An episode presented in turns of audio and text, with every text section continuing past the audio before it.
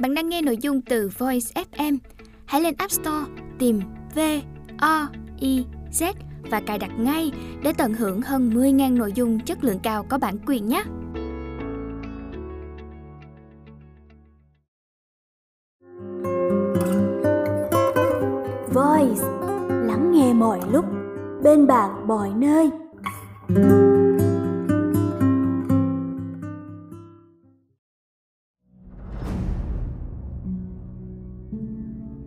Bạn đang nghe sách nói tại Voice.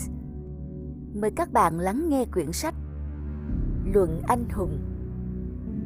Tác giả Dịch Trung Thiên. Dịch giả Vũ Ngọc Quỳnh.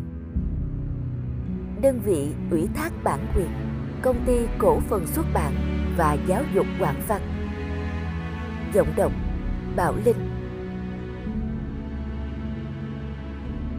Lời giới thiệu cho Luận Anh Hùng Cuốn sách này viết về năm nhân vật nổi tiếng trong lịch sử Trung Hoa nhưng không chỉ dừng lại ở một tiểu luận về đánh giá năng lực hay bình công xét tội.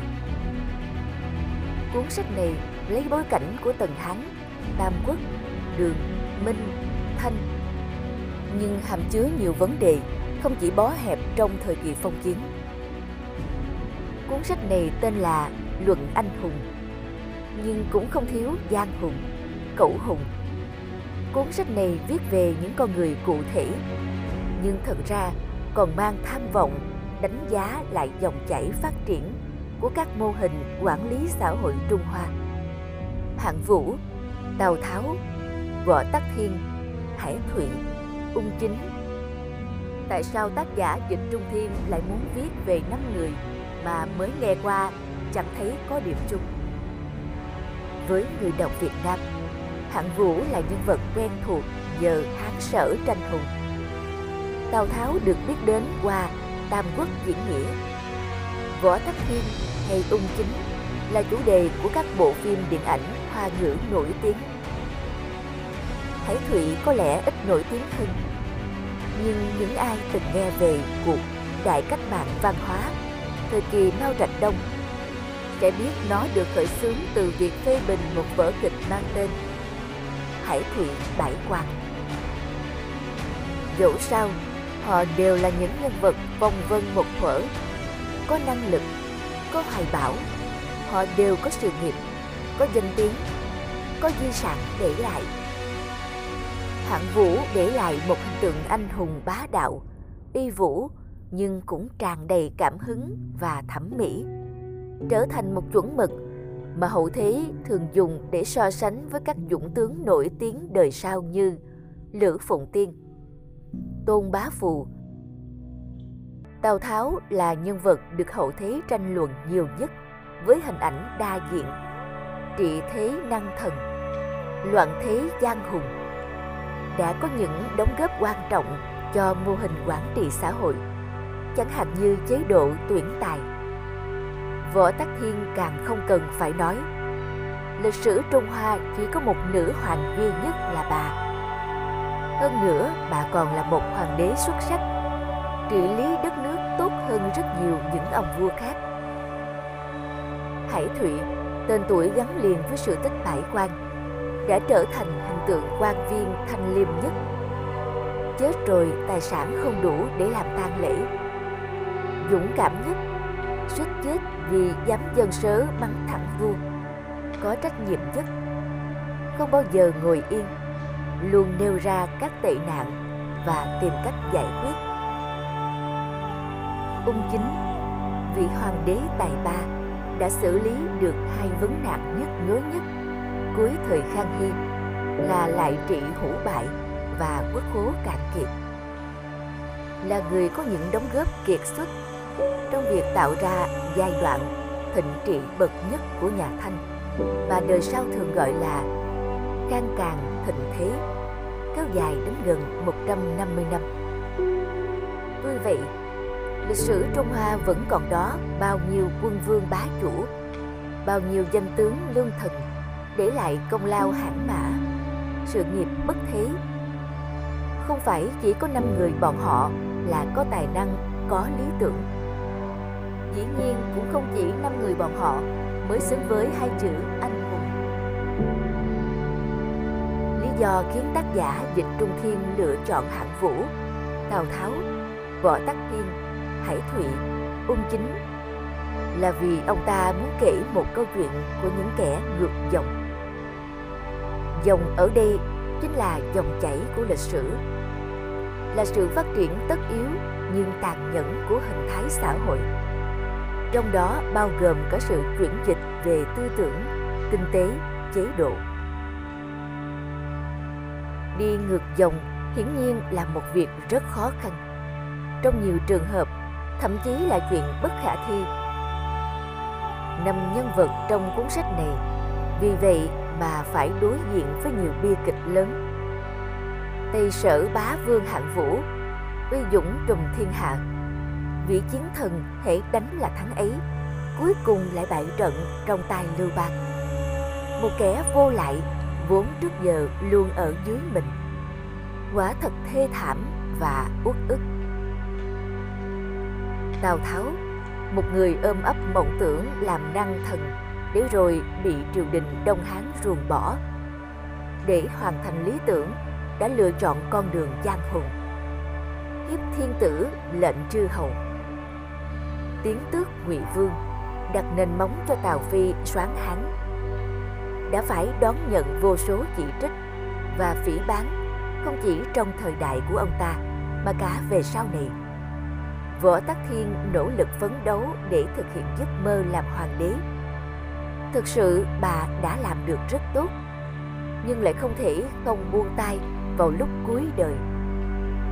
Trả lại hoàng quyền cho phái mạnh. Hải Thụy nhiều lần bị bãi quan, cứ một lần bãi lại một lần thăng. quan chức ngày càng cao, hy vọng ngày càng lớn. Nhưng rốt cuộc không thể thực thi hoài bảo thanh trừ hữu bại chấn hưng đạo đức chỉ có thể cay đắng thuốc lên thế giới này thì làm nên sự nghiệp gì ung chính mặc dù cực kỳ tài năng cực kỳ thông minh cực kỳ chăm chỉ cực kỳ có kinh nghiệm, đã tạo dựng đầy đủ cơ sở về tư tưởng, về tổ chức, về chế độ để cải cách lại trị và thực sự đã thành công. Nhưng cũng không tránh được việc nhân tồn chính cử, nhân vong chính tức. Lúc ông ta còn tại vị thì chính sách được thi hành, nhưng chỉ cần ông ta qua đời, mọi thứ bèn quay lại như cũ số tiền bạc mà ông ta tích lũy được cho quốc khố. Đến thời càn long, đã quay lại túi của bọn tham quan âu lại, đánh mãi không chết. Chẳng hạn, đại gian thần, hòa thân. Đó quả là đòn đánh đau đớn vào lý tưởng của ung chính. Tại sao hạng vũ lại thua vào tay lưu bang? Tại sao tào tháo dù đã góp phần đưa thế cục phân rã, cuối độc hắn vào quỹ đạo thống nhất, nhưng vẫn bị mắng chửi.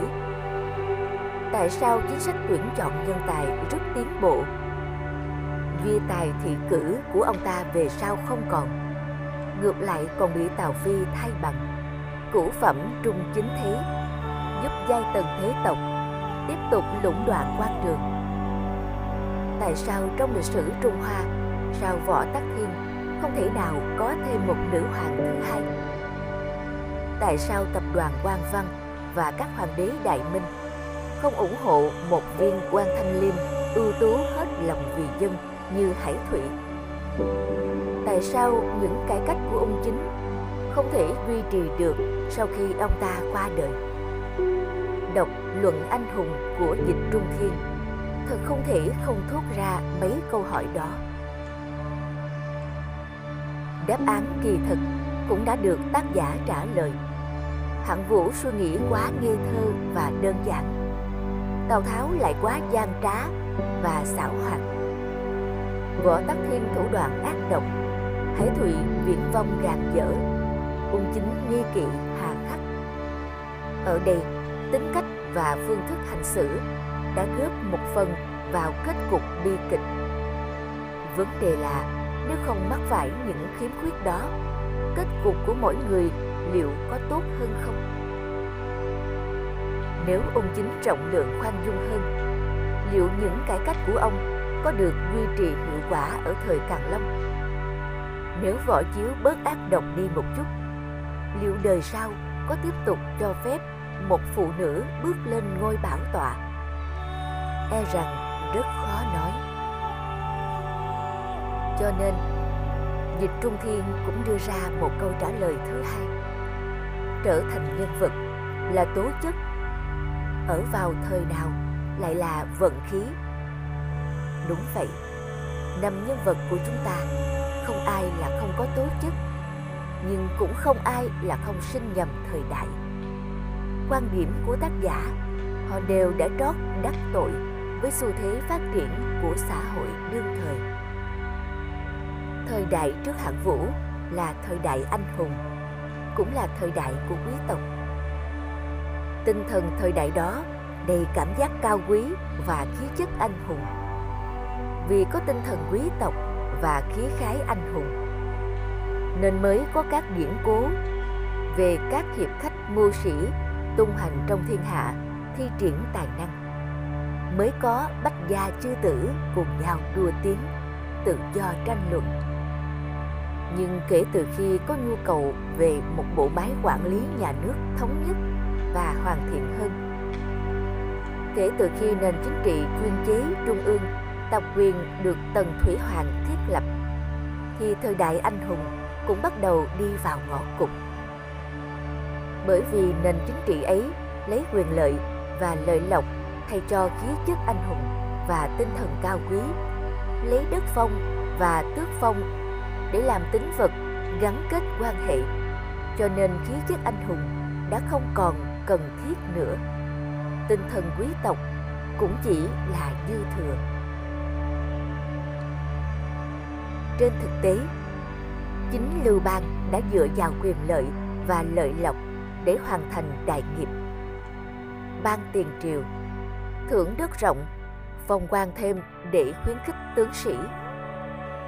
Ngược lại, hạng vũ, một quý tộc chú trọng lễ nghi, lại chỉ biết bưng cơm đến doanh trại, nhỏ nước mắt rồi cầm tay hỏi han binh sĩ, chứ không chú trọng đến lợi ích thực tế của họ.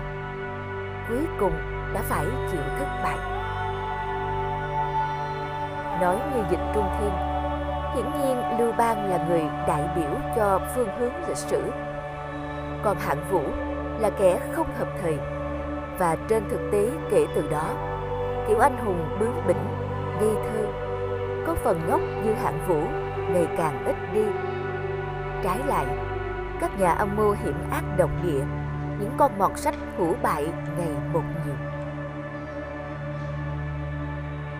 Cũng tương tự như vậy, đối thủ của Tào Tháo là sự lũng đoạn của giai tầng thế tộc Đông Hán vốn ngày càng lớn mạnh và đang bào mòn sức lực của quốc gia là hệ thống đánh giá về con người vốn chú trọng đức hơn tài của nền văn hóa Trung Quốc. Đối thủ của Võ Tắc Thiên là truyền thống văn hóa, là tư duy mặc định chỉ có đàn ông mới là hoàng đế. Đối thủ của Hải Thụy là truyền thống quan trường thâm căn cố đế, là tập đoàn quan văn đông đảo vốn đã ăn sâu bám rễ lâu đời. Đối thủ của ôn chính là bộ máy quan liêu đang ngày càng trì trệ và ác tính hóa. Đối thủ của bọn họ đều rất mạnh mẽ, đều rất khó đánh bại. Nhưng cũng chính vì vậy mà đi ngược dòng lại có vẻ đẹp riêng của nó biết chuyện rất khó khăn nhưng vẫn kiên trì với lý tưởng giữ vững được nguyên tắc đạp sóng vượt gió tiến lên. Đó chẳng phải là một điều rất đáng khâm phục hay sao? Trong những bước tiến lớn của thế giới này, chắc chắn có một phần đóng góp của những con người như vậy. Luận anh hùng. Thực chất chính là câu chuyện kể về những con người muốn đi ngược dòng đại thế để thực thi lý tưởng của mình. Câu chuyện ấy nằm trong một đại tự sự lớn hơn của cả Trung Hoa. Với việc điểm qua các mô hình quản lý xã hội khác nhau dọc theo chiều dài lịch sử, với sự bóc tách đến tận cùng những mặt ưu và khuyết của các hình thức cai trị khác nhau như đức trị, pháp trị, nhân trị. Qua bao nhiêu năm tháng, với bao nhiêu thế hệ, đã có không biết bao nhiêu máu và nước mắt đã đổ xuống sau những thử nghiệm chính sách thất bại. Nhờ đó đã đem lại cho người đời sau những bài học quý giá về công tác trị quốc. Ngoài ra, luận anh hùng không chỉ có hạng vũ mà còn có cả hàng tính, lưu bang. Không chỉ nhắc mũi Tào Tháo mà còn có cả viên thiệu, lưu bị. Cuốn sách ngoài luận về Võ Tắc Thiên thì còn có phân tích về định nhân kiệt, về chế độ cáo mật. Trong thời đại của Hải Thụy thì còn chép lại hành trạng của Trương Cư Chính, thẩm thời hành và các cải cách thời Phạm Lịch. Thành ra, đọc một nhân vật nhưng lại biết được cái hay, cái dở của nhiều nhân vật khác. Tìm hiểu về một cá nhân, nhưng qua đó cũng hiểu được một thời kỳ. Đọc về thời đại này thì cũng dễ so sánh bối cảnh thể chế của nó với thời đại kia. Đó cũng là một cái hay của sách vậy. Cuối cùng, tuy bối cảnh của sách là Trung Hoa, nhưng những bài học đối nhân xử thế hay những kinh nghiệm về trị lý quốc gia sẽ hoàn toàn hữu ích và phù hợp cho những ai muốn tìm kiếm phương thức về các phương diện này. Bởi chúng ta đều biết Việt Nam có sự tương đồng khá rõ về văn hóa và mô hình quản lý nhà nước với Trung Hoa. Trong bối cảnh quốc gia láng giềng phương Bắc đang có sự trỗi dậy mạnh mẽ cả về kinh tế lẫn chính trị và đem lại nhiều thách thức mới, thì việc trang bị cho bản thân những tri thức về lịch sử để hiểu rõ hơn khả năng của họ, tư duy của họ là hết sức quan trọng đối với mỗi người dân Việt Nam ở cả hai trường hợp xung đột và hợp tác. Xin dẫn lại một câu nói của chính người Trung Hoa. Biết người biết ta, trăm trận không bại, để nói rằng dù là trong việc bảo vệ chủ quyền tổ quốc hay là trong việc hợp tác kinh doanh với họ thì chúng ta buộc phải hiểu rõ cả mình lẫn họ để có cơ hội thành công và đọc luận anh hùng cũng là một cách để hiểu tình thế để biết người biết ta vậy. Nguyễn đỗ thuyên. Hết lời giới thiệu cho luận anh hùng.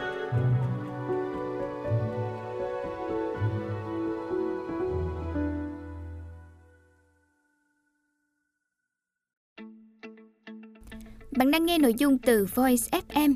Hãy lên App Store tìm V O I Z và cài đặt ngay để tận hưởng hơn 10.000 nội dung chất lượng cao có bản quyền nhé.